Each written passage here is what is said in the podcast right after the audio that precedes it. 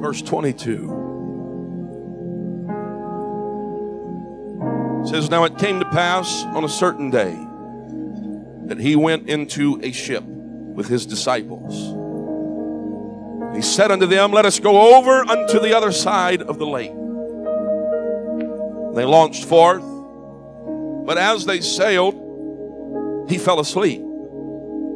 There came down a storm, wind on the lake, and they were filled with water and were in jeopardy. They came to him and awoke him, saying, Master, Master, we perish. Then he arose, rebuked the wind and the raging of the water, and they ceased. And there was a calm. He said unto them, Where is your faith? They, being afraid, wondered, saying one to another, What manner of man is this? For he commandeth even the winds and the water, and they obey him. Matthew 11 and verse 12. And from the days of John the Baptist until now, the kingdom of heaven suffereth violence, and the violent take it by force. We're going to preach this morning for a few moments exercising your faith. Exercising your faith. Let's put our Bibles down and one more time, let's go before the Lord in prayer. Let's thank Him for what He's already done and let's give Him thanks for what He's going to do today. In Jesus' name, God, I love you and I thank you. I praise your name. God, you are worthy, you are mighty, you are holy. We thank you, we praise you. God, I pray, Lord, that you would continue to work in this place, continue to move in this house, God, whatever way you see fit, God. That's what we want. That's what we want, God. We want you to move, we want you to work. God, we want you to work with us, Lord. We thank you and we praise you in the name of Jesus. Now, why don't we clap our hands unto him today? Thank you, Jesus. Thank you, Jesus. Thank you, Jesus. You can be seated this morning. Exercising your faith. Exercise is obviously not something that I enjoy. I enjoyed six pack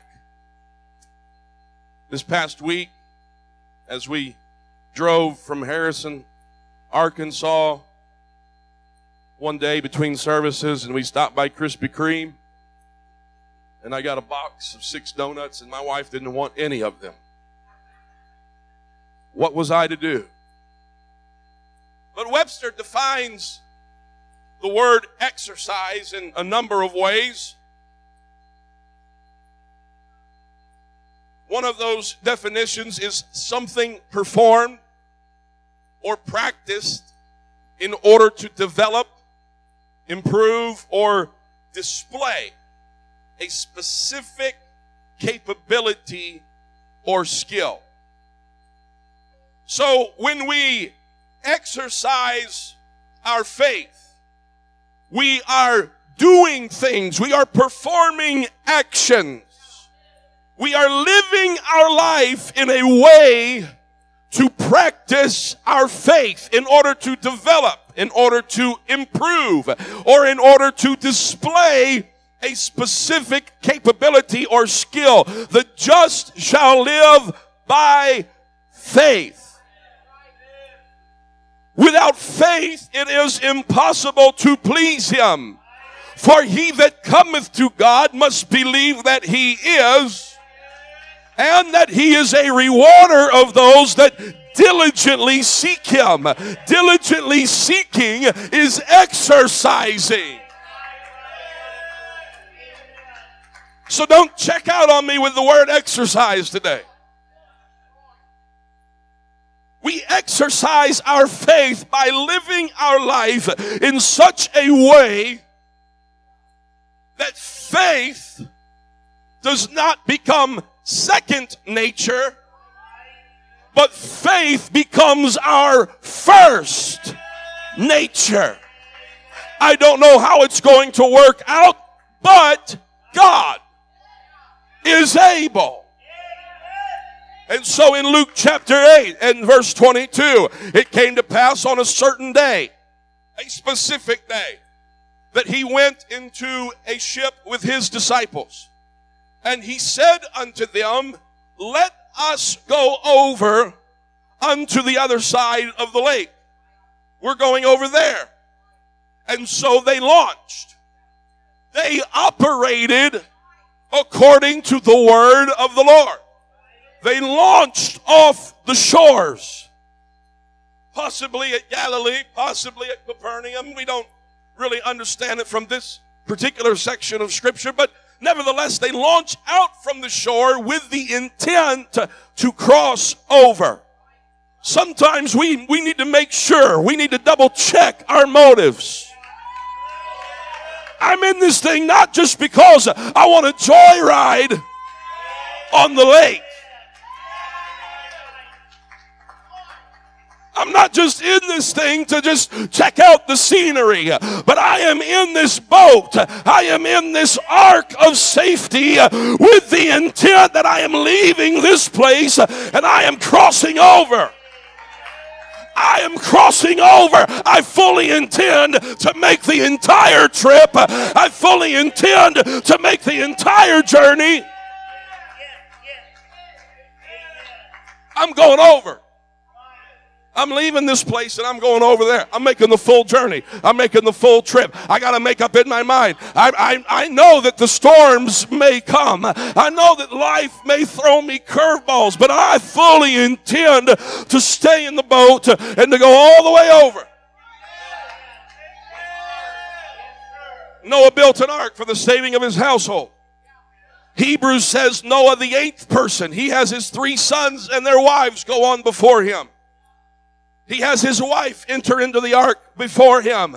And Noah, the eighth person, goes in and God shuts the door. And no time in Noah's journey did Noah intend to open up that one window and jump out into the raging sea because the ark was too smelly. The ark was too dark. There was too much work in the ark. But he fully intended, I am riding out in the ark for as long as God intends. There's safety in the ark. We're purposed in our minds. I'm going from here to yon. So Jesus said, Let's go to the other side. Jesus is fully intending on making it to the other side. So they launched forth. They were used to launching. They were not unfamiliar with the waters of Galilee or the Sea of Gennesaret, as it's called in other places. They're familiar. They've made their living. At least four of the twelve have made their living on this water. Peter, Andrew, James, and John. They're not unfamiliar with it. They've got their boat. They've got their crew. Jesus is in the boat. How many are thankful that Jesus is in the boat? He's in the boat. So they launch.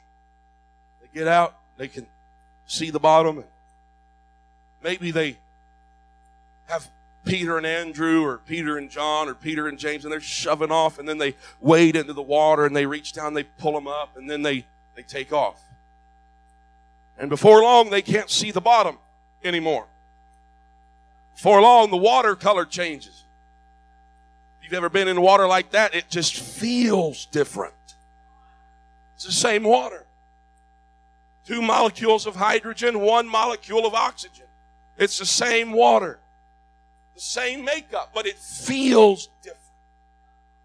They get out there to waters that they can't touch it, waters that they have to swim in, waters that are so deep they can't see the bottom and they man i don't know what's down there i don't know what's lurking behind the depths or beneath the depths there there could be big fish down in there but it wasn't the depths that intimidate them all of a sudden as they sailed, Jesus fell asleep. Not a big deal. It's nice and calm. The weather's great. Get to be about evening time, perhaps. The sun's setting. It's very relaxing. Jesus has been hard at work, and Jesus, don't you worry about it. We'll take care of this. And he just kind of kicked back and maybe had a little travel pillow, maybe not. Probably not. But he falls asleep. No big deal. They're used to this. But there came down a storm of wind on the lake. They were filled with water. They did not have a little electric bilge pump. Flip the switch and it starts pumping the water out as fast as it's coming in. But their boat is filling up with water and Jesus is still asleep. Bible says that they were in jeopardy as the waves start overlapping the sides of the boat. They're in danger of sinking. Now, Judas, grab the bucket. Thomas, grab the bucket. Let's start bailing out. And they're, they're trying to get water out. They're starting to, they're starting to panic. They're starting to get uh, worked up. Jesus, don't you care? They came to him. The storm did not awake him. They awoke him. Jesus is laying there and the rain's pelting him in the face. He's not playing possum. He's still asleep. The storm doesn't bother the master. Jesus, don't you care that we're getting ready to die? You included.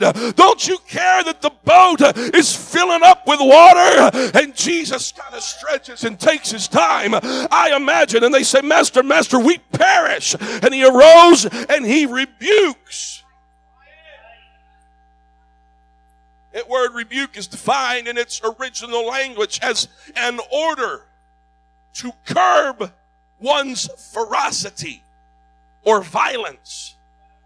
Commentators and historians alike will tell us that that word indicates spiritual warfare. It, it, is, it is tied to demonic activity.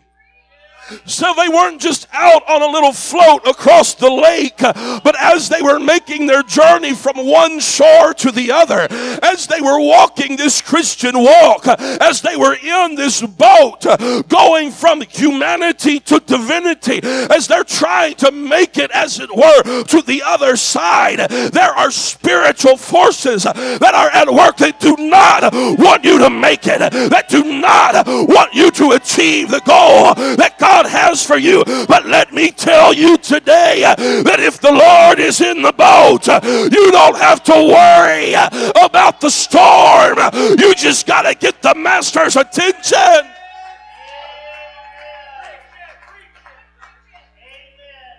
He rebuked the wind and the raging of the water.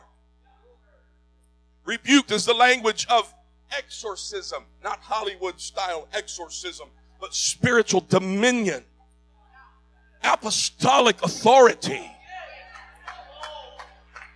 it clearly indicates that there were demonic forces that sought to capsize the boat and send them into the depths. And all of a sudden, they're deeper than where they can touch. Uh, and they've journeyed out. And oh man, I made it to that one prayer meeting. And in that one prayer meeting, I felt like the, the Lord just plunged me into the depths. Uh, and not in a bad way, but there's, there's waters that I've, I, have i have never experienced. I moved beyond ankle deep. Uh, and I moved beyond into the knee deep. I moved beyond beyond the waist deep, and it's now up to my chin, and it's waters to swim in. And there was spiritual freedom there. But when the fight is on, it feels horrific. It feels like I'm going to capsize, and I wish I had been left in the shallows. Because on the other side of this journey, is the land of Gadara. Where there is a man known as a demoniac. The root word of demoniac is demon. He is filled with devils, demons. He said, What's your name? And in the creepiest voice you can imagine, We are legion. I am legion, for we are many. The word legion is tied to armed forces, possibly up to 6,000 in one legion. So he said, We are legion, or I am legion, for we are many. On the other side of that trip. And the devil does not want him to get there. Because Legion has tormented the entire land of Gadara. It's a spiritual stronghold. It's a spiritual fortress for ungodly things. And so, if we can get the boat to sink in the middle of the sea, then even if they manage to survive, they'll just turn around and go back to where they came from and will keep him from, from getting here and will keep him from having true spiritual deliverance and will keep him from experiencing everything that is possible. And I believe that when Jesus stepped onto the shore, he, he noticed I mean, there was a purpose he was going there. He was noticed by those spirits. How can you say that, Pastor? Because if we took the time to read the text this morning, we would find that Legion runs to him, this demoniac who had had been been bound by chains, who had been bound by iron, who had been bound by ropes. He would break them off. He had been tried to clothe him, and he would just rip his clothes, tear his clothes off. He lived amongst the tombs. So there was spiritual victory waiting them.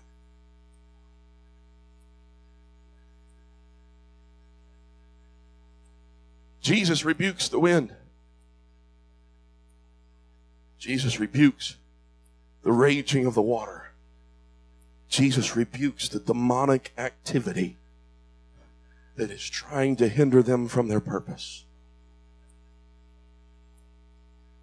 And he looks at his disciples and he says, Where is your faith? Could it be he was sleeping on purpose? I mean, he's God manifest in the flesh. Everything he does, he does on purpose. He does nothing randomly. Nothing is done randomly. Nothing happens by chance. It is the will of God. He's willfully going to sleep, willfully remaining asleep as the rain pelts his face, as the water arises above his feet as he starts to feel it rise, he's still remaining asleep until they come wake him up. And then when he, when he wakes up, he looks at his disciples. He says, where's your faith? This was a spiritual happening. Could it be that Jesus was letting them know you could have taken dominion? You could have said, Peace, be still, and everything would have gone flat. He's letting us know today if you want to have spiritual victory, you can have spiritual victory today. I've come to encourage someone this morning uh, that as the Lord saw them in their predicament, uh, as the Lord saw them in the boat uh, on their journey to go to the other side, on their way to spiritual victory, and He said, I want you to make it all the way. The Lord is here this morning saying, I want you to not make it halfway and die. I want you to go the entire distance. I want you to make it.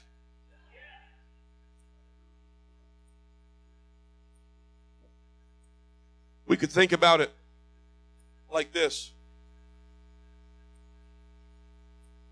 First three chapters of Genesis, really the first two, man is in perfect union with God. They fall into sin. Two chapters in, and the rest of your Bible is God working to get them back. He could have stopped everything with Adam and Eve's fall and said, Hey, I'm going to throw these folks away and we're going to start again before there gets to be too many people in here. But two chapters in, everything falls apart. And he spends the rest of the book, Reconciling the World to Himself. God wants you to make it. God wants you to make it. And so, if we are going to exercise our faith, we have to perform or practice in order to develop and improve and display our faith. He would say things like, if you have faith like a grain of mustard seed, you could say to this mountain, Be thou removed and be cast into the sea, and it would happen. What's so special about the mustard seed? He's speaking in agricultural terms. That's the smallest seed that they had ever been uh, around or that they had ever noticed. And, and they're seeing it so small and they're seeing it in such, uh, such limited uh, fashion. That, that, that's, that's just a tiny little amount. But he didn't say the size of a mustard seed. He said like a mustard seed that's been planted in the ground and dirt packed in over it. And everything is dark uh, and everything is opposed uh, to that seed uh, until the sun starts shining and that ground warms up and there's a little bit of moisture that comes and all of a sudden that little seed breaks open and says I refuse to be limited by my circumstances. I refuse to be limited by the dirt. I refuse to be limited by the darkness. And it starts starts growing roots and it starts getting some depth to it. And before long, it starts sprouting up.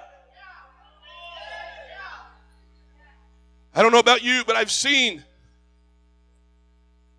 driving down the road and you see walls of rock, cliffs. See them down south, southern part of the state, see them out west. But there on the side of that sheer drop is a tree. What in the world? That tree has the ability, elder, doesn't need a whole lot of dirt. But there's growth there, and it starts working those roots into the cracks and into the crevices.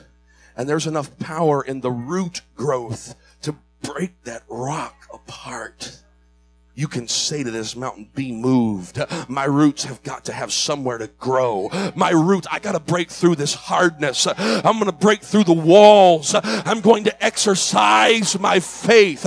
Now, faith is the substance. Faith is the goods. Faith is the substance. Faith is the reality of things that are not yet seen. They're just hoped for. But folks, when I get into the presence of God, I can start exercising my faith and calling those things which are not as though they already were. It's the substance of things hoped for. I can look at my family and say, My family will be saved, even when I can't see it, even when it doesn't make good sense. My family is going to make it. My church is going to grow. My city is going to fall to the, the spiritual warfare. We're going to have spiritual victory. We're going to be overcomers.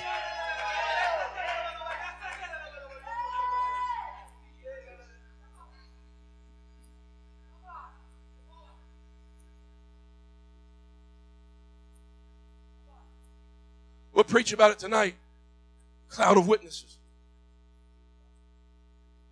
There's a host in heaven looking down saying, if we made it, you can make it. Faith is the substance of things hoped for.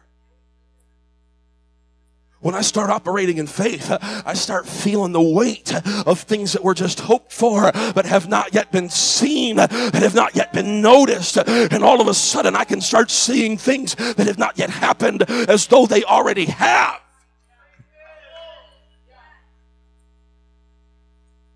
To exercise my faith. We read in Matthew the days of John the Baptist until now. Ah. From the days of John the Baptist, there's a transition taking place from the dispensation of human government and law and promise. And there's a transition happening into the dispensation of the church. And ages and, and dispensations are, uh, uh, I don't have time to get into all that today. But the days of John the Baptist are kind of a gray area, that the transition was not immediate from one age to the next age. And from one dispensation really to the next dispensation. It's more of a, uh, it's not a, a hard transition. But it's, it's, it was an intermingling. So from the days of John the Baptist until now, Jesus is saying, even right now, the kingdom of heaven suffereth violence and the violent take it by force. What is he saying? What is he preaching? Matthew is recording that and he's allowing that both the kingdom of heaven suffereth violence and the violent taketh by force. Well, the word suffereth makes it seem that the kingdom is just passively accepting a violent assault. Well, I'm a Christian. That means I just got to roll over and take it. It doesn't mean that he's just passively accepting the violent assault from those who want to enter. But the Greek actually allows for a both direction interpretation. In the Greek, it reads, the kingdom of heaven is forcing its way in or has been vigorously pressing forward. It has been rushed. It has been enduring a violent assault and it is assailed by force, but it's also violating on its own. It's also pushing back. It's not just taking, but it's giving. It's not just sitting back and accepting whatever hell wants to dish out, but the kingdom of God is saying, listen, we're pushing forward. We are constantly pressing. Paul said, I press toward the mark for the prize of the high calling of God. Let me encourage somebody today as we stand all over this sanctuary that we are not taking no for an answer. I said, We are not taking no for an answer. We refuse to sit back and be cowed by spiritual darkness. But, elder, what we've done in the past, we're pressing forward, we're pressing into. We refuse to sit back. We take no. Prisoners. Hear the words of Caleb echoing I am now as I was then. Caleb, you don't understand. We've chased all the giants. All the giants that the previous generation were afraid of, we've chased all of them onto your mountain.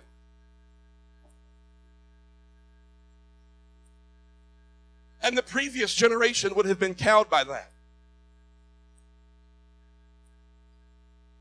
But Caleb said, No. I am now as I was then. He's now in his 80s. I'm just as strong. I'm just as full of faith now as I was then.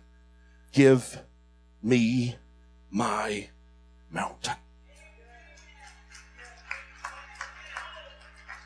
I've been exercising my faith for 40 years. Every day that I got up and manna was on the ground, I was exercising my faith. Every time I led my family, every time I led my livestock to the, the, the water that flowed from the rock, I was exercising my faith every time that we had to take somebody else out into the wilderness because they died not in faith. We had to carry them out and we had to pile up those bodies, approximately 82 bodies a day. And the vultures were there and the, the, the, the vagabonds and the, the scavengers of the desert were there and they were feasting on the dead. That he said, I was working on my faith. I was understanding that I know what I saw. I know what I got a glimpse of. And that glimpse was a glimpse of a promised land. Let me preach to you today that there is still a promise from God that is yea and amen. That if God gave you a word, that God can still do the work. And every time you come to church, every time you lift your hands, every time you bow your knee in prayer, every time you open your Bible, every time you speak in prayer, every time you call those things that are not as though they already were, you are exercising your faith. Every time it doesn't make logical sense to give your tithe and offering because you got bills coming due, but you do it anyway. You're exercising your faith. You're putting God's will and God's word and God's character above and on a bigger pedestal than you do your own logic. You're exercising your faith. Jesus looked at his disciples and he said, I want to let you know that you've got faith to make this happen. You've got faith to win your city. You've got faith to build a church. You've got faith to press the kingdom into this present age. I've come to encourage somebody today. You have what it takes. You have what it takes. You've got the goods. You've got the substance. You just have to exercise your faith. You got a purpose in your mind. I'm moving forward. I'm moving forward. I didn't come this far to give up now. I'm not dying in the depths, but I'm going to the other side. I want to see spiritual victory. Come on, this altar's open. Why don't you lift your hands? Why don't you lift your voice? what you are famous for. What you